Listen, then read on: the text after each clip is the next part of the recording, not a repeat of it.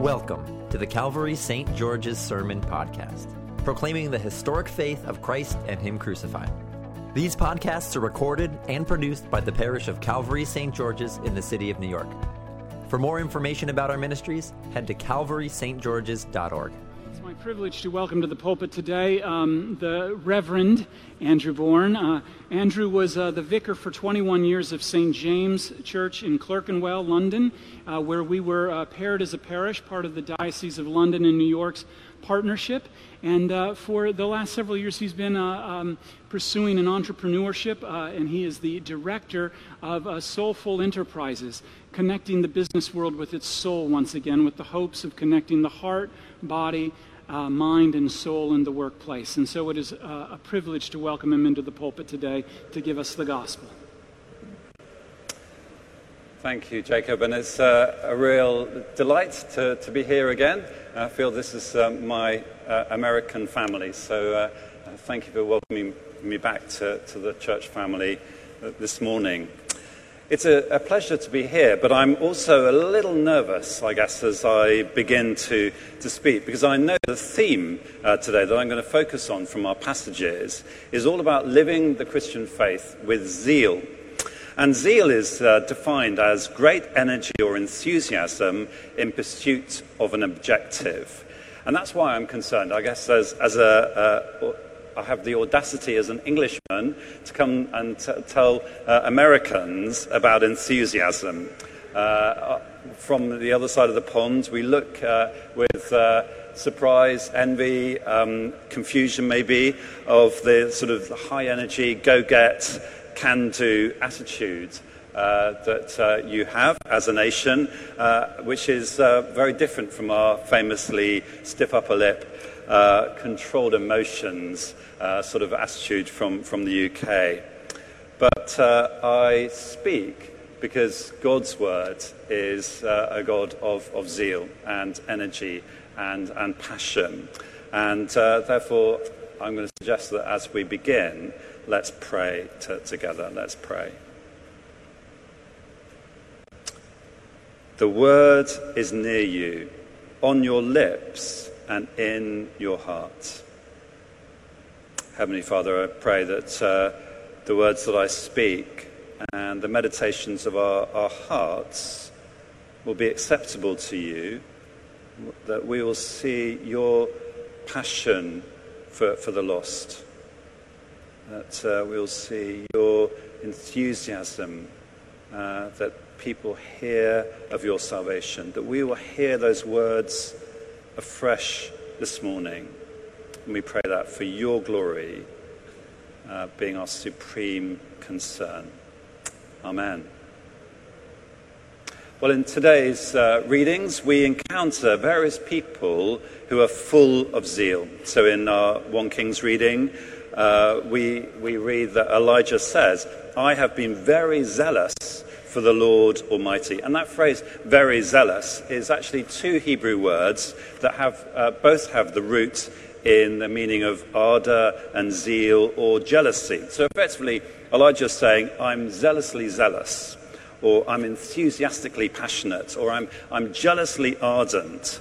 Uh, using those two words together, gives emphasis, it shows the passion of his heart, the thing that motivates him, the thing that gets him out of bed in the morning. And the passion of his heart is what? It's for the Lord Almighty. That's what he makes clear. He describes his zeal by contrasting it with the Israelites. Uh, twice he describes his zeal in exactly the same ways uh, by looking, and he says to God, uh, they have rejected your covenant. They've torn down your altars. They've put your prophets to the sword. Their zeal is about rejection of God. It's about tearing down worship of God. It's about murdering those who speak uh, of God. His zeal, therefore, is exactly the opposite of that. As is demonstrated in the previous chapter, he contends with the prophets of Baal at Mount Carmel, serving God in faithfulness relating to God in true worship, speaking of God's judgment and grace. That's, that's the passion, the zeal that Elijah has. And uh, he shows that zeal, therefore, is the mark of a disciple. someone concerned for God's honor on earth as it is in heaven. Matthew is, uh, is zealous uh, for, for wanting to follow and serve the Lord Jesus. And he describes how uh, Peter, when Jesus walks on the water, uh, Peter is the first to jump out with zeal and to, to join him. His zeal is wanting to, to take part in the action, express his loyalty to the Lord. And zeal, therefore, isn't just a, a feeling, it's shown in action. It's shown in the challenges of life. It's shown in our willingness to keep serving when many abandon faith. Many, uh, their faith becomes distant and uh, tepid. And we need that zeal. Uh, Christians, uh, as Christians, we're influenced so much uh, by, by people who want to pull us away. But uh, I I just I thank God for those people, those Christians who have come alongside me, encouraged me uh, to, to keep my fervour and my love for, for the Lord Jesus. And the people who've influenced me are people who I've seen that energy uh, in, inside. Sort of it oozes out of every pore of their, their being, their love, their delight for the Lord. I've seen that in, in hard times they've faced, but they've kept going uh, with the, the, the Lord. Because I know I can get discouraged. I'm sure we, we all know that. Elijah knew that. And uh, our enthusiasm that we once had can start to seep uh, away it's easy for zeal to get replaced with, with, uh, with tiredness, with cynicism, with self pity, even. And that's the struggle Elijah is having here. And the beauty of this, this passage is it shows how the Lord meets him and renews him uh, in, in his, his zeal. So, what are the dampeners of, of zeal that we learn about? Well, the first is rejection. The first complaint that Elijah uh, gives to the Lord is that the Israelites have rejected him. He says, They have rejected your covenant. Not, not rejected Elijah, but rejected God's covenant. Theologically accurate, but actually, uh, Elijah is, is giving his heart here, isn't he? He's saying, The rejection that they're showing to you, Lord, is a personal rejection to me as well. I take it personally because you, Lord, are the, are the one I follow and whose name I want to, to, to honor. He's been putting himself on the line. He's been speaking with zeal. He's been speaking even though all the prophets of Baal were, were laughing at him and condemning him. He's in risk of his life, he says. And yet his sadness is of that rejection, that rejection that mourns in his, his soul. And secondly, there's a dampener of isolation following on from, from that rejection. He, he just feels dominated by the rejectors and he's not hearing anything else. Elijah says in verse 10, I'm the only one left, and now they're trying to kill me too. Well, whether, whether or not that's strictly true, which we, we learn later is it's not, uh, that's what he feels, isn't it? That's, that's the depth of his, his heart. And that's what's distressing him uh, and that he's experiencing. He feels cornered by detractors. He feels there's nowhere to go, no one to turn to for support. He feels alone. And the third dampener that we see, particularly in Peter, is the dampener of our, our human uh, weakness. Peter is in the boat with uh, the band of disciples. And when he sees Jesus walking towards them, they, the disciples are terrified. I mean, you, you would be, wouldn't you? But he jumps out. He springs to his step because he wants to, to get in, involved. But then this strong man of faith, or so he sees, sees himself, begins to sink. Why? Because the storm suddenly envelops him rather than looking to Jesus, the storm becomes ever present to, to, to him. And he, he looks away and starts to, to, to sink, overwhelmed. And we know that, don't we? We know that uh, our, our zeal can get overwhelmed by, by opposition, by disappointment, by the mess of, of life, by being confronted with our weakness, our, our sin, our inadequacies. And uh, the, the fourth dampener is ignorance. At the beginning of um, the, the, Romans 10 uh, passage that uh, we had read, just b- before our passage, Paul begins by saying this Brothers and sisters, my heart's desire, my zeal, as it were, and prayer to God for the Israelites is that they may be saved. For I can testify about them that they are zealous for God, but their zeal is not based on knowledge. As the Anglican preacher John Stott points out, zeal without knowledge is fanaticism as is also uh, said, isn't it? Uh, a little knowledge is a dangerous thing, especially when we don't understand where that knowledge comes from. We don't understand its context or its, its purpose. Paul's heart's desire is that people may be saved. That's what he's zealous for now, but it's not what he was always zealous for. He was zealous before for killing Christians as many as, as he could. He knows what it's like to have unfounded zeal. And that's why the great sadness of his heart is seeing many other people continue to have that unfounded zeal. Zeal for God, he says, but they don't know God. And that's the danger, isn't it? The danger is we can have a hardness of heart that doesn't re- relate to the living God. In our culture to, today, it's, it's so commonplace to just ignore God, treat him just as a, a swear word, uh, and to live life our way. And yet, that's, it's called normal life. And Christians are often seen as odd. And yet, it's not real life. Real life is we were created in God's image to relate to Him. And the tragedy is that living His good, pleasing, and perfect ways knowing his unconditional love and faith, favor is seen as old, old hat, impossible. Forgiveness, impossible. Purity of life, old fashioned. Making Christ our priority at work, naive, career suicide. So, how, with those pressures that we face, how do we keep our zeal for the Lord Almighty? Well, the, the first way is by encountering, daily encountering the risen Lord who, who saves.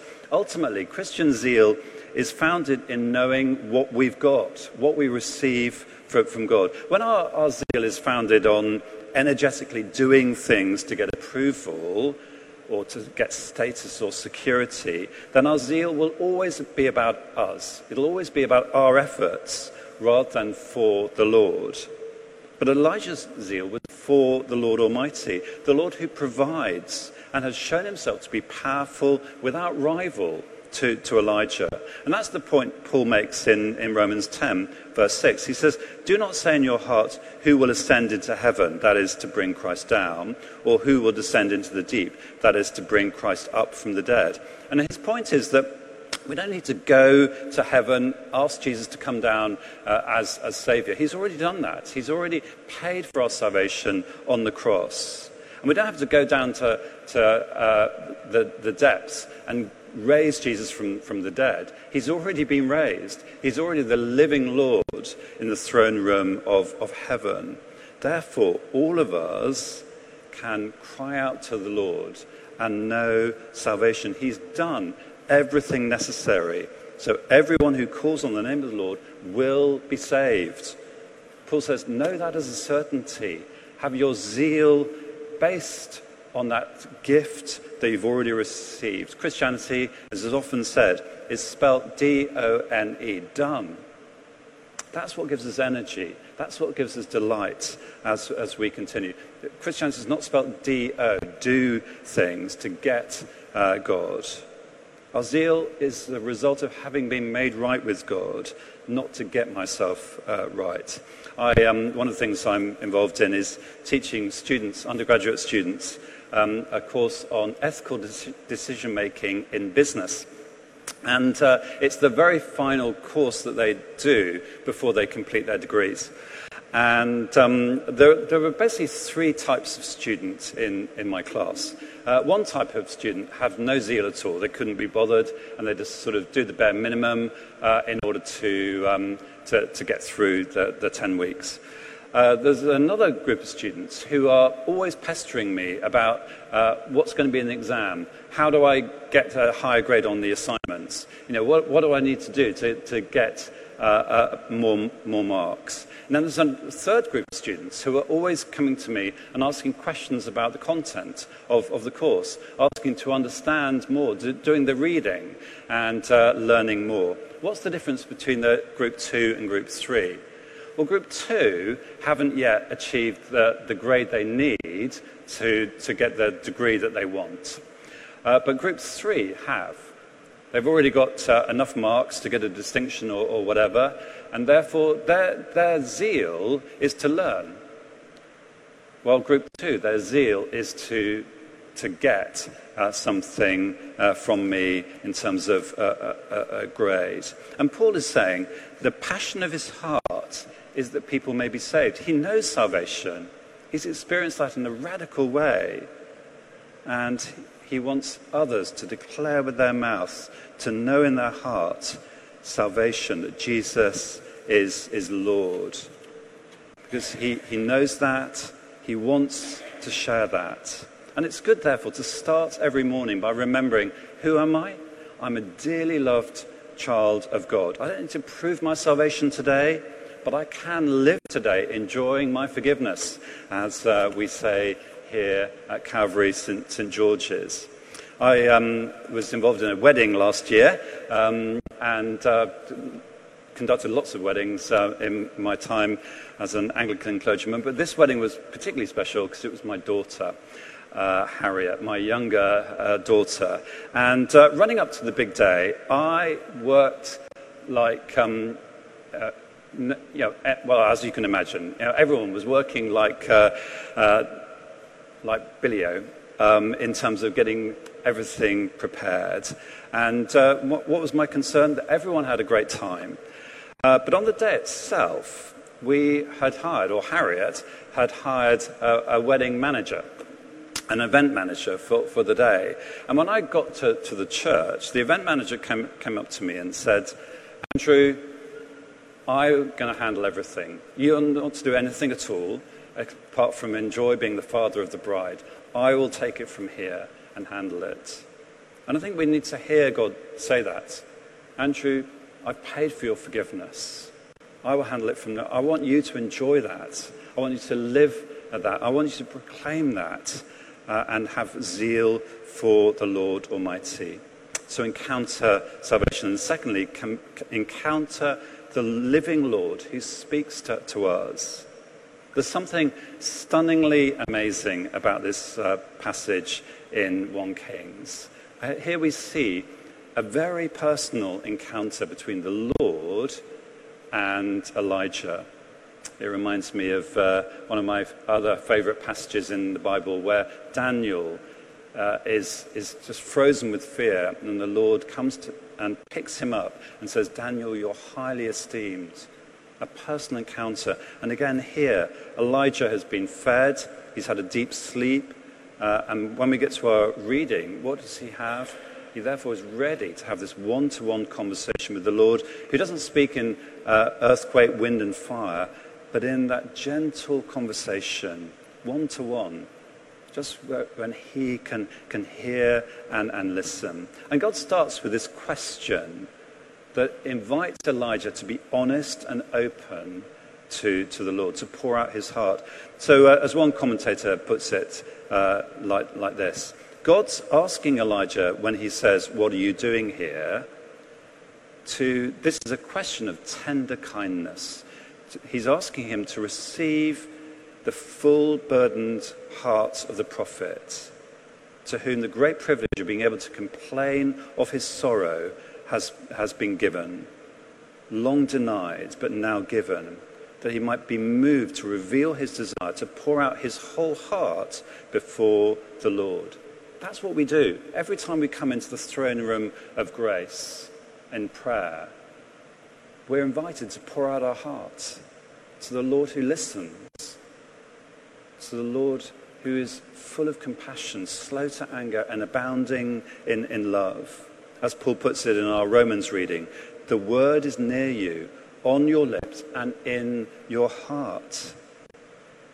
Zeal wanes when we rely on our own strength and, our, uh, and we realize, therefore, our weakness and, and sin. Zeal is renewed as God speaks to us of His power, His strength.